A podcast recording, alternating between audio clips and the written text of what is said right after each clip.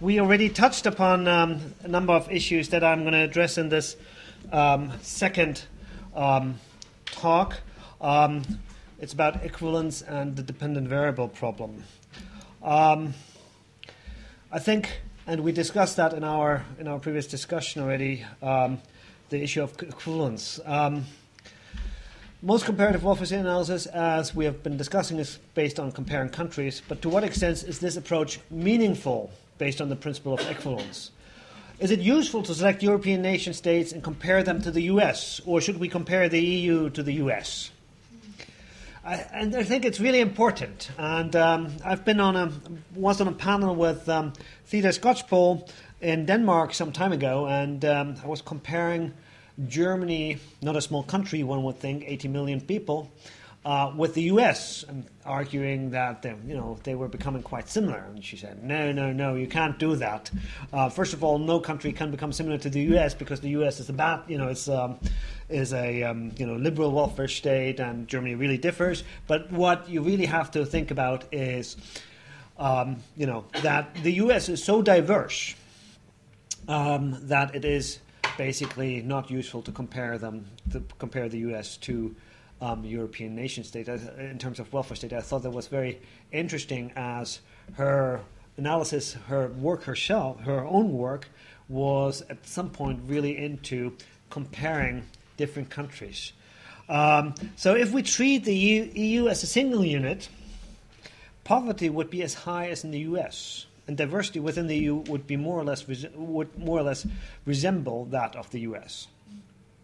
So this is really goes down to address the question that we already have been discussing in our excuse me in our previous discussion about how what is comparable, what is the unit of analysis, and in a um, edited volume, uh, volume, Jens Alber and Neil Gilbert um, argue that you know it's the, the title of that book is United in Diversity, and they argue that um, or m- many um, contributions to that book argue that one should not really be looking comparing nation states, but um, you know either subnational levels in the U.S. or look at the EU. But on the other hand, if we take the EU, um, the EU usually doesn't have the authority, or in most areas doesn't have the authority of a nation state. Um,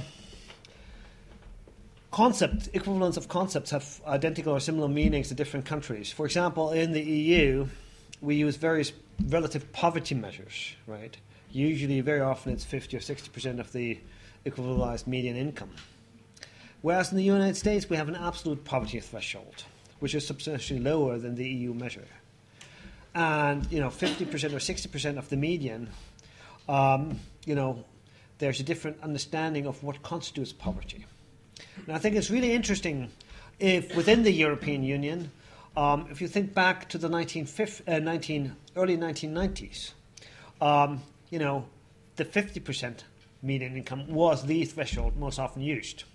Now we tend to use the 60% and we call it at risk of poverty. But that is the kind of the most common use. So over time, there's also a different shift of what poverty constitutes. And one could perhaps argue that we have become more generous in Europe um, with using the 60% of median income as the threshold. Functional equivalence, and we have talked about that already previously, um, and uh, with um, here I want to highlight trade protectionism may perform a very similar function as welfare states. And um, the example I give here is Japan, where the welfare state is quite lean.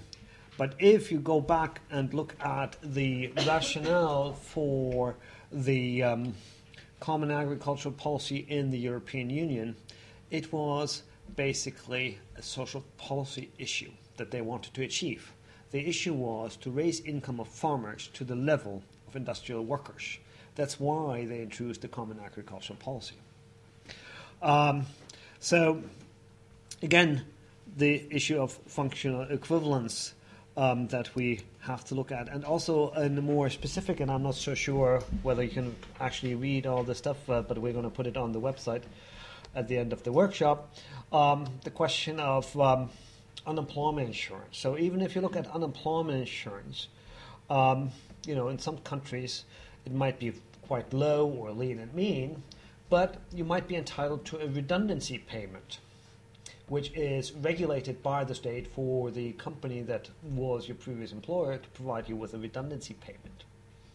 So we should take that into account. So it's it's not even that you really, as I mentioned earlier, if you move into cultural different cultural settings, but even in very similar kind of environments, there might be different programs.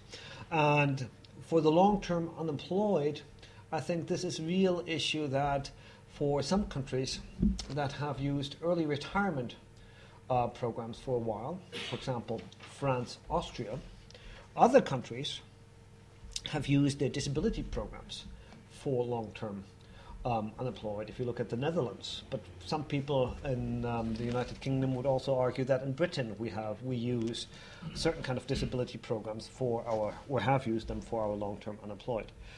Um, so I think again here is a question of um, how do we how can we address that? So if the measure is for you to be unemployed, um, you have to be actively searching for work, for employment, right? That is one of the criteria to be unemployed. Now, if you're on disability benefits, you probably will not do that, or certain kind of disability benefits, or early retirement, you will not do that. Or in some countries, if you are on, um, you know, early retirement above the age of 58, you're immediately um, excluded from the unemployment register. Um, so how do you deal with that? Whereas you, as a social policy or as an analyst, say, well, indeed, this person is unemployed, but this person does not show up in any of those statistics, right? So, which means then, then um, should we really only be looking at unemployment statistics, or should we move to um, complement these statistics, for example, by looking at certain kind of employment statistics? So if you look at all the workers, is the unemployment statistic really, you know, which might show, let's say, 5%, quite low unemployment. But then if you see that all the workers, workers above the age of 60, have an employment rate in one country of 30%, in the other country of 60%, you see there's a huge difference, right? So, of one could argue hiding unemployment. So, what is the right, um, you know, how can we account for these functional equivalents? Obviously, there's also the issue of linguistic equivalence. And many of you probably have seen the movie Lost in Translation, uh, which I think is quite good. And um, but in welfare state analysis, we also have these linguistic problems. So when in England we speak of welfare, we don't necessarily have a negative connotation to that.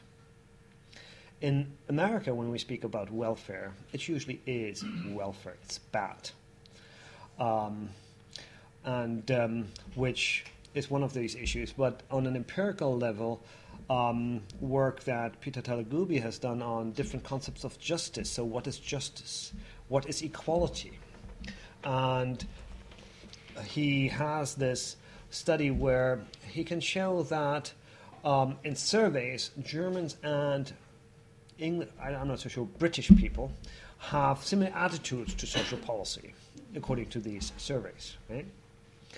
And what they then did is conducted focus group interviews and focus groups. And what they found was that there was a totally, uh, quite a different understanding of what you know was meant by equality and justice.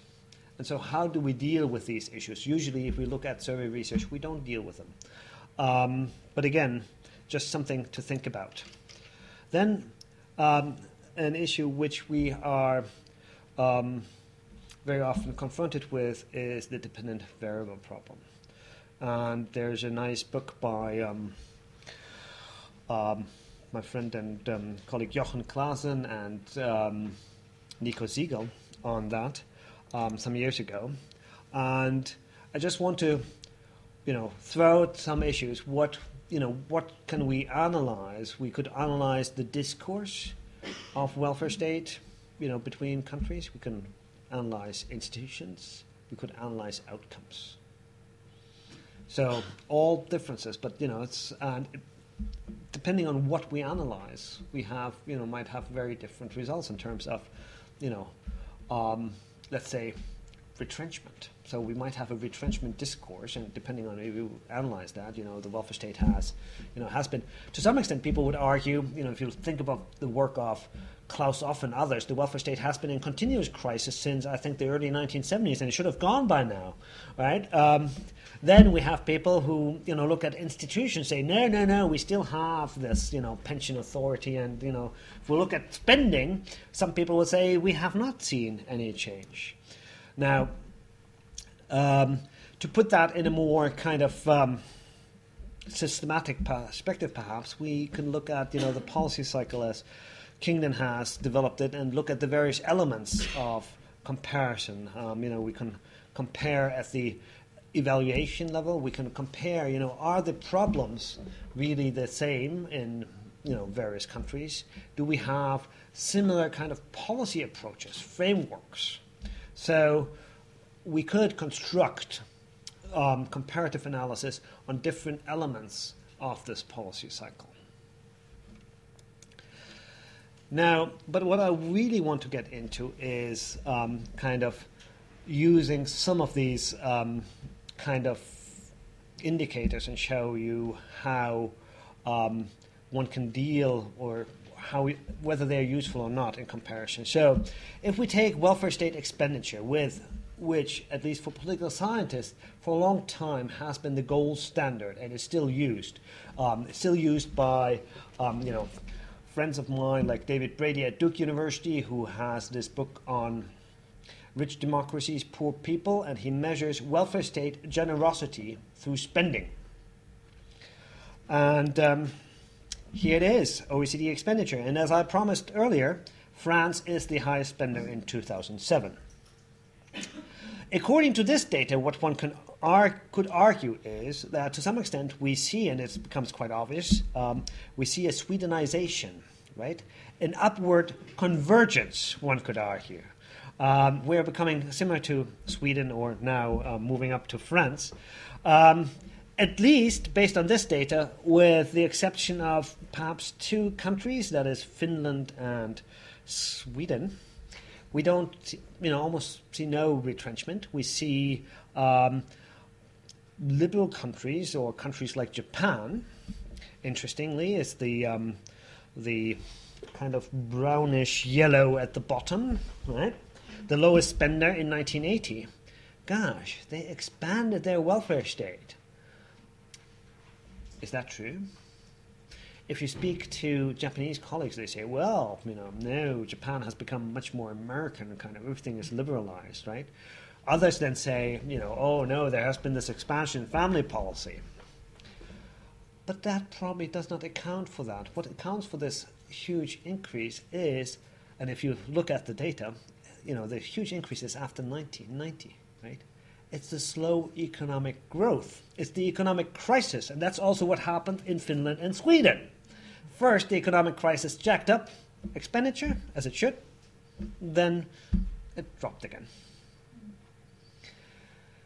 Nevertheless, this data is still used. Um, some people have argued it should be controlled for by, you know, economic growth, unemployment, like um, Jonas Pontusson has, but most of people use this as their dependent variable um, for welfare state generosity and comparing welfare states. So, but based on this, we could argue they become more similar.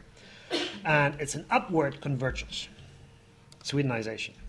Now, others say, well, let's look at net social expenditure, right? Which also takes into account tax reliefs.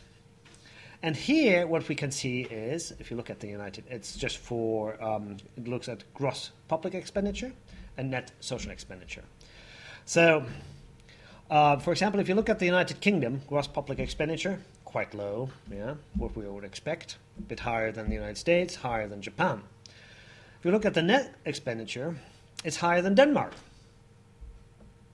Hmm.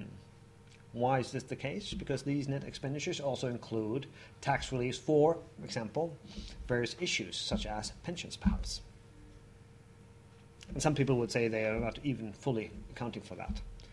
Um, but pensions are uh, paid to occupational pensions with tax relief are paid to the middle and upper income classes. So is that really social policy?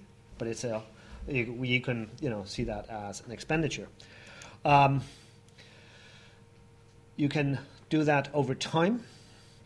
And what you see is that if you look at net social expenditure over time from the 19, early 1990s to the early 2000s, we can see in Denmark it declines a bit, in Sweden it's more less uh, stable, and in the UK it increases. So again, using a different measure, you get a different picture. Then we could look at welfare state generosity, um, an issue that uh, we will, or a data set that we will, we are using in our other work as well. Um, this is based on the Scruggs data set. So if you see Germany, there's based on Scruggs data and overall welfare state generosity, there's almost no change. I mean, a bit of a, you know, if you might want to say, retrenchment in the late um, 1990s. Now, in this case, if you look at Japan, right, here, according to this data set, set welfare state generosity, Scruggs data, we see an expansion in the 1970s and 80s and stability in the 1990s.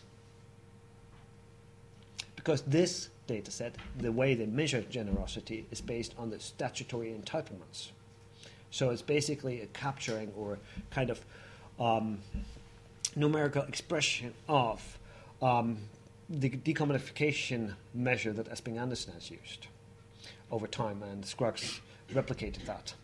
And I think it really neatly shows that you know we ha- do have a dependent variable problem. What are we measuring? And I think the Japan case really shows it, drives it home. Here, a clear expansion in the 1970s. Healthcare. It's not healthcare because the, the level of generosity only includes pensions, unemployment insurance, and sickness transfer benefits. So, again, what are we measuring? Now, at the outcome level, we could measure at risk of poverty after social transfers in percent. And um, here it is interesting. What we see is that uh, we don't see a Swedenization, but we see a reverse Swedenization, perhaps. So here we have Denmark, these dots at 10%, going up to whatever it is, 13 or 14%. Sweden, the pinkish line, also going up. Uh, the blue line, Germany, racing up. Um, so, contrary what our data would show in terms of welfare state expenditure, that we see an upward convergence, here one could say, at least looking at the outcome, and if we would choose the at risk of poverty rate, and I'm not saying we should, but if we use that, one could argue to some extent, if we look at these countries, to some extent we see a race to the bottom because we have more poor people. Although those at the bottom, if we you know look at Greece here, um, it's a flat line. What is interesting is also if you look at the United Kingdom, which is this greenish line, um, this line here, um, you know, flat, flat, flat, and coming to economic crisis, it goes down, right? Why does it go down? Is it because of um, social transfers have not have not been cut yet? Is it because of um, income, top income earners? Um, you know, there's some change because we basically measure inequality, inequ- income inequality, with this relative measure. Again, a different. What I'm again, it's not a clear picture that I want to present here, but just something for you to think about if we used an outcome measure. In this case, um, at risk of poverty rate, we would have a different, could draw a different conclusion to if we used expenditure. Now, what is the actual aim of the project that is in the background of all this that we are, will be talking about in the next two weeks? It is about comparing welfare regimes, right? And the basic idea, or the idea that was behind it, was this work by Goodin um, uh, with the title "The Real World of uh. The Real World of Welfare Capitalism," and um, dynamic analysis at the micro level using panel data, and um, you know to, to take that and um, the work of Goodin has this stability bias, right? Because they assume that the US is always the US. Their Scandinavian country is, by the way, the Netherlands, and the conservative country is Germany. But they assume that there is macro level stability over time. And then they look at panel data. And what we had in mind here when we started out being totally naive about what we are doing um, to integrate macro and micro in a dynamic way over time.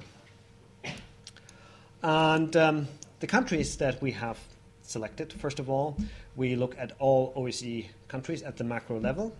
And for that, um, we have updated um, certain data sets, but in terms of the micro level, we um, only focus on Britain, Germany, and hopefully, we have not done included that in our analysis, Japan and the US.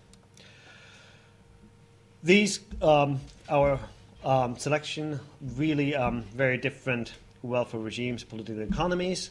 Um, one could argue that from a varieties of capitalism kind of perspective, we have two coordinated market economies, that is Germany and Japan, and two liberal economies, Britain and the US. Or from a welfare state perspective, we have two liberal welfare states, Britain and the US, a conservative welfare state, Germany, and, um, as some would argue, an East Asian welfare state. Um, what we find in all these countries is if we look at the institutional analysis and country case studies, gosh, supposedly, you know, these all these countries have revolutionized their social policies, right? We see significant family and unemployment policy changes since the late 1990s. Um, you know, as has been highlighted, for example, for Japan by Ito Peng, um, by Jane Lewis and Campbell for uh, the UK. So these are our countries. Um, what are um, our research question objectives. To what extent do policy and welfare regimes change over time? And here we look at the 18 countries and have an in depth analysis of four countries during the past two decades. We have so far completed this at the macro level. We have updated the Scruggs and the GOTI dataset. Um, hence, um, up to 2008. Um, that's why we are also quite confident of um, understanding, to some extent at least, the complexities of and the problems with these data sets in terms of what they show. And um, we have um, conducted an in depth policy analysis uh, for the four countries um, that we are looking in greater detail. And um, the stuff that, that we are um, really engaged in now in the last couple of months is um, look at the micro level. And here, so far, we have looked at Germany and the UK using the German Socioeconomic Panel and the British Household Panel.